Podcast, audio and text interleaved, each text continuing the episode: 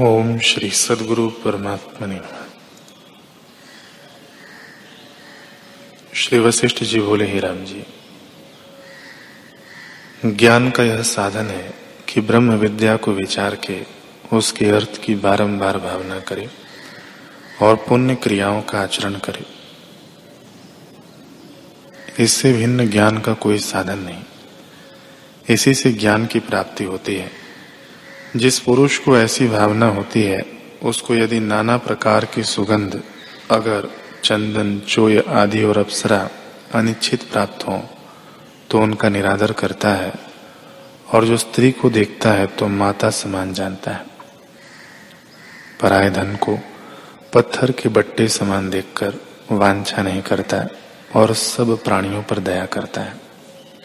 जैसे अपने सुख को प्रसन्न करने वाला है और दुख को अनिष्ट जानता है, वैसे ही और को भी अपने सदृश जानकर सुख देता है, दुख किसी को नहीं देता।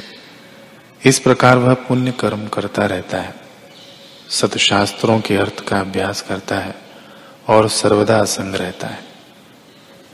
हिराम जी,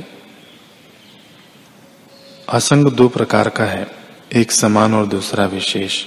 उनका लक्षण सुनो। समान असंग यह है कि मैं कुछ नहीं करता। न मैं किसी को देता हूँ, न मुझे कोई देता है। सब ईश्वर की आज्ञा है। जिसको धन देने की इच्छा होती है, उसको वह धन देता है और जिससे लेना होता है, उससे ले लेता है। अपने अधीन कुछ नहीं। समान संग वाला जो कुछ दान, तप, यज्ञ आदि करता है, वह ईश्वर अर्पण करता है और अपना अभिमान कुछ नहीं करता। कहता है कि सब ईश्वर की शक्ति से होता है।